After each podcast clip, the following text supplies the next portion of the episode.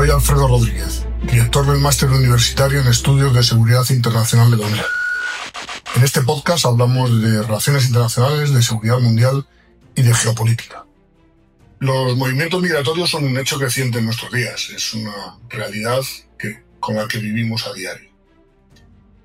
De hecho, a modo de ejemplo, la Estrategia de Seguridad Nacional Española trata este asunto de una forma muy concreta y al menos desde dos puntos de vista distintos. Uno, por ser un factor causado por guerras, conflictos, cambio del clima mundial, y el otro desde la perspectiva de la ordenación de, estos movimientos, es decir, por la necesidad, eh, según se indica en esta estrategia, de regular los flujos migratorios y además con eso luchar contra las redes clandestinas de migración y trata de seres humanos en todos los sentidos de esa trata de seres humanos, esclavitud, sexual, etc. Pues bien, para hablar de este tema tenemos hoy a una experta. Si quieres escuchar sus consideraciones, acompáñanos. Agente Geo, un podcast original de UNIR, la universidad en Internet.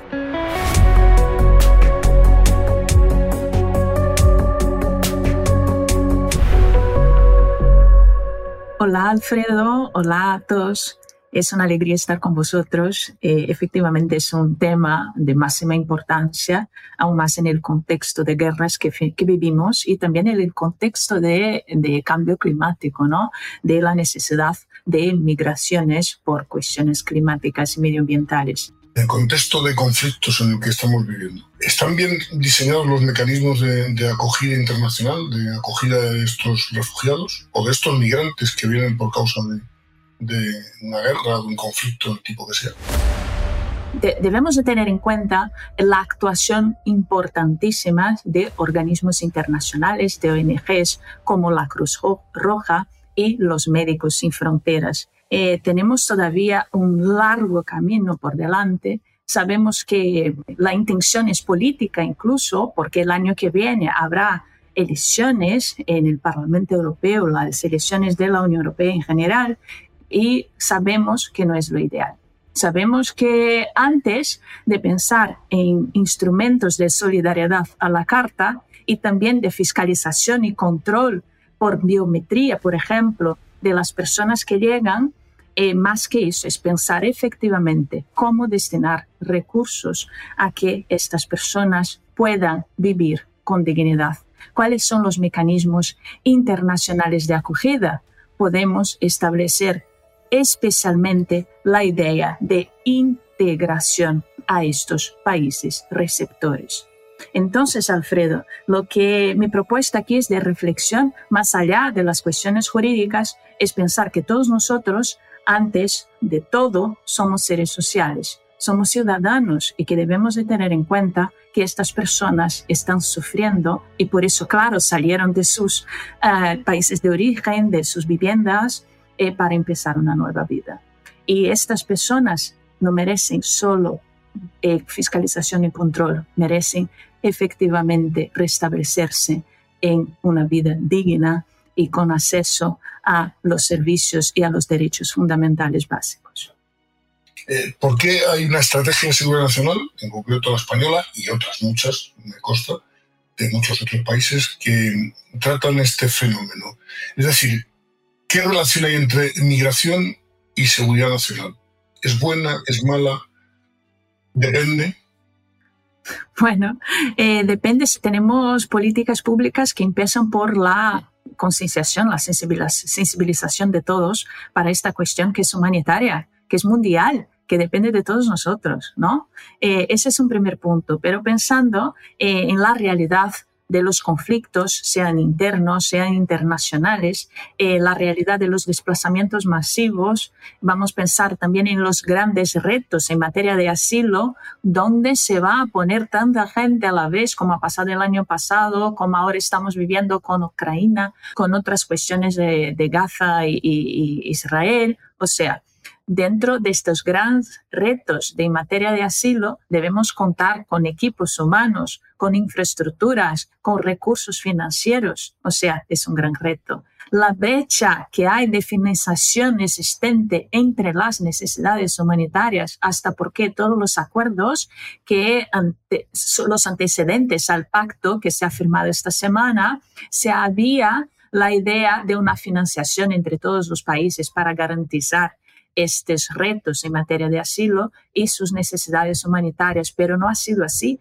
Muchos países no han contribuido eh, con lo que se había prometido, ¿no? Y por lo tanto, los recursos disponibles son escasos.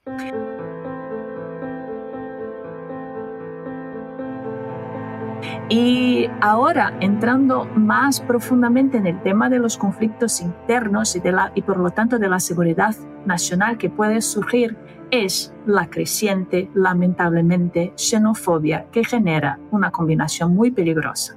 Esa es la realidad, Alfredo, y todos que nos escuchan. El camino está lleno de desafíos, porque efectivamente cuando hablamos de xenofobia eh, no tenemos una definición internacionalmente aceptada, si aceptada, sí, si hablamos de una conceptuación, ¿no? Pero xenofobia puede ser comprendida como un conjunto de actitudes prejuicios, comportamientos que entrañan el rechazo, la exclusión y a menudo la denigración de personas por ser percibidas como extranjeras o ajenas a la comunidad.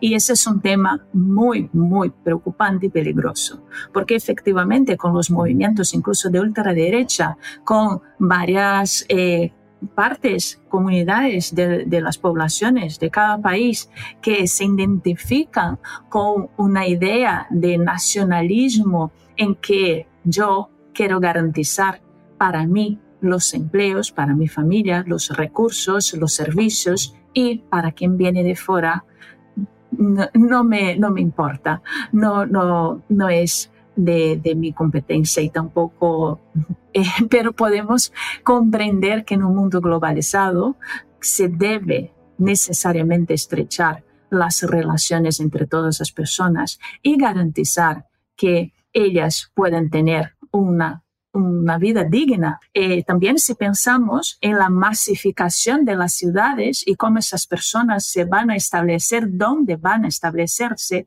en qué condiciones, porque lo que pasa muchas veces es que ellas eh, acaban concentrándose en barrios marginales, por ejemplo.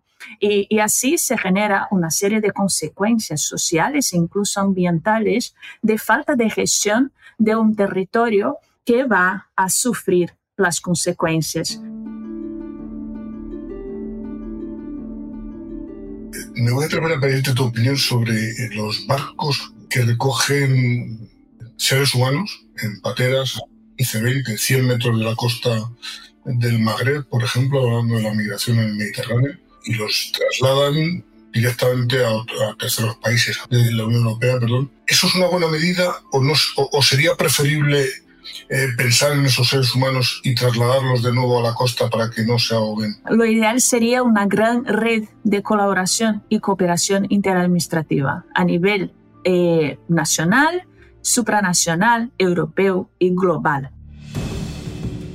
Establecer esta red que va a tener un primer, una primera actuación con las personas que están llegando para que ellas puedan eh, ser recibidas en centros de acogida con condiciones mínimas de dignidad y supervivencia y ya con una conexión de los centros, de distintos centros, y no solo en los países específicamente que reciben este primer momento, para, sino que con redes de conexión que estén en distintos países. ¿no? Sabemos, somos conscientes que, por ejemplo, España e Italia están en la primera línea de recepción de este, este tipo de, de, de persona, de, de situación, de los barcos, como me has comentado, y que, claro, no se pueden concentrar la acogida de todas estas personas en Ceuta y Melilla por ejemplo. Claro que se debe tener en cuenta la creación de una red de colaboración en que se puede destinar estas personas a distintos lugares de manera más equitativa. Por eso la crítica al nuevo pacto que ha sido aprobado esta semana con esta, entre comillas, solidaridad a la carta. Tras casi una década de debates y divisiones, la Unión Europea ha llegado a un acuerdo para reformar su sistema migratorio. Sé muy bien lo que significa decir que por fin hemos logrado un pacto de migración y asilo. Posiblemente sea el acuerdo legislativo más importante en este mandato. Exactamente, porque no se debe elegir si se recibe o si no recibe. Se debe sí establecer condiciones claras para que eh, distintos países tengan sus centros de acogida y que se pueda destinar equitativamente a estas personas, garantizándoles acceso a servicios básicos, aunque provisionales. Y complemento esta, este comentario eh, con una propuesta, incluso está yo sé, soy consciente de la enorme complejidad que conlleva esta creación, esta red en términos prácticos ¿no? de, ejecución.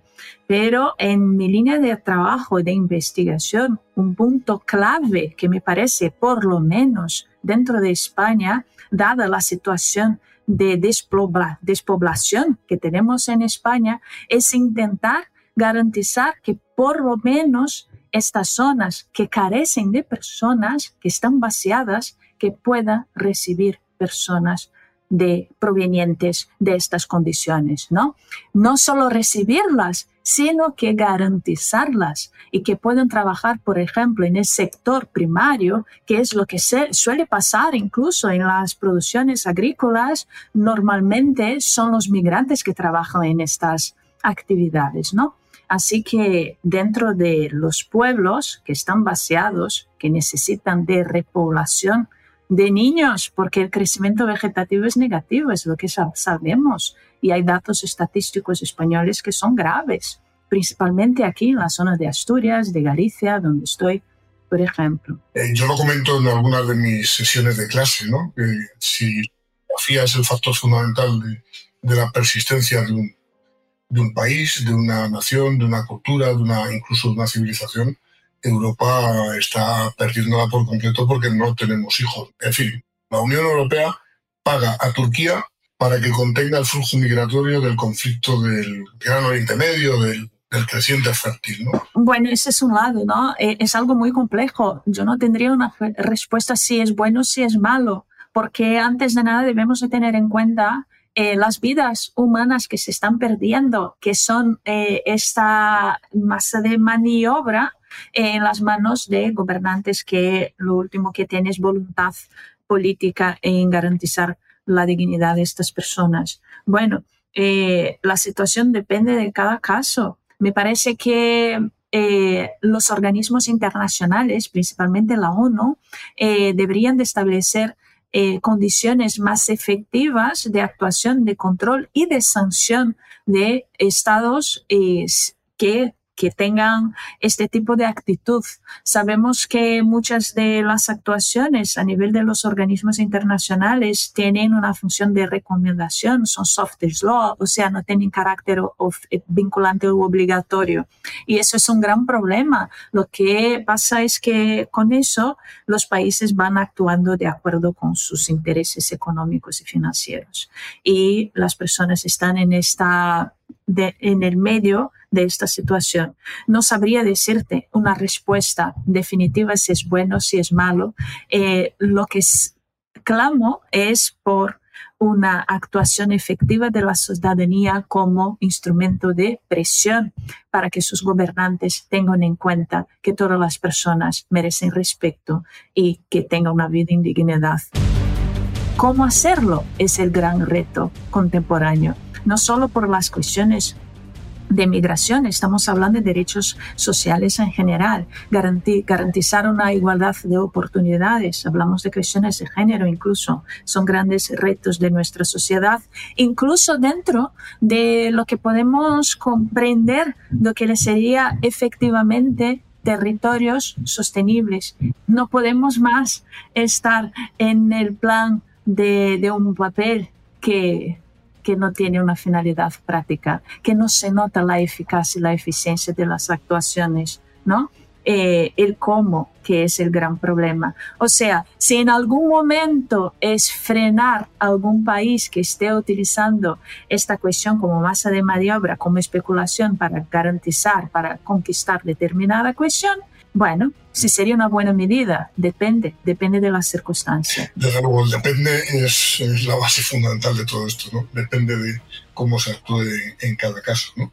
Tengo una última reflexión y no sé, a ver qué opina. Entre los migrantes que lamentablemente se tienen que pagar 6, 7, 10 mil dólares o euros por pagar un, bien para el futuro, eso que están viendo en las televisiones o en los teléfonos, en Europa se vive bien, nosotros vivimos francamente mal, pero en ellos también hay también se cuelan mucho terrorista y mucho delincuente eh, de ese tipo, ¿no? ¿Cómo lo filtramos? Quiero decir, eh, ¿cómo se podría hacer algo eficaz contra el hecho de migraciones? De acuerdo, vamos a ver cómo lo hacemos, pero ojo, que hay que tener cuidado con, con quien no es una buena persona, que lamentablemente son muchos. ¿eh? ¿Qué opinas?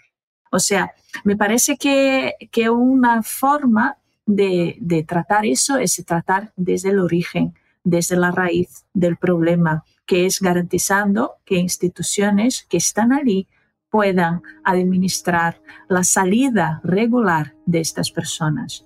No es fácil, seguramente. Puede ser que no sea la situación más eficaz, puede ser, pero es lo que veo como una alternativa. Otra alternativa es así que ha sido propuesta por el nuevo pacto de, de, los refugiados que ha sido firmado esta semana, es exactamente el control de entrada de estas personas. Bueno, muchas de ellas llegan sin documentación, no se sabe su historial, no se sabe cuál ha sido su actuación en sus países de origen. Y así, claro, también se convierte en un, en un tema muy, muy complejo, de, muy compleja solución. Aún así, no podemos generalizar. Lo que debemos es pensar en un primer momento es garantizar que, las, que estas personas puedan subir, supervivir y no pagan la cuenta por los demás, ¿vale? Eh, o sea, estamos lejos, podemos salir de, de este podcast sin ninguna conclusión muy concreta. Y efectivamente es así, estamos en ello. Lo más importante es pensar que no debemos dejar nadie hacia atrás. Muchas gracias, Laura. Eh, se nos acaba el tiempo, no, no lo tenemos eh, infinito. De este tema podríamos estar hablando días y días, porque es sumamente complejo, es muy difícil eh, la conclusión es que somos seres humanos, todos, absolutamente todos, ¿no? incluso los que se cuelan entre los migrantes con eh, intenciones aviesas, ¿no? que también los hay, pero también son seres humanos y hay que intentar tratarlos como, tales. ¿no? Quizá en otra ocasión tengamos tiempo para avanzar en esta, en esta cuestión, cuestión interesante para el máster que, que coordinas, eh, que eres responsable y muy interesante para el mío también, sin duda alguna.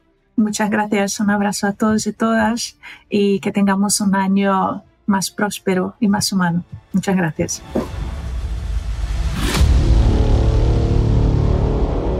Agente Geo, un podcast original de UNIR, la universidad en Internet.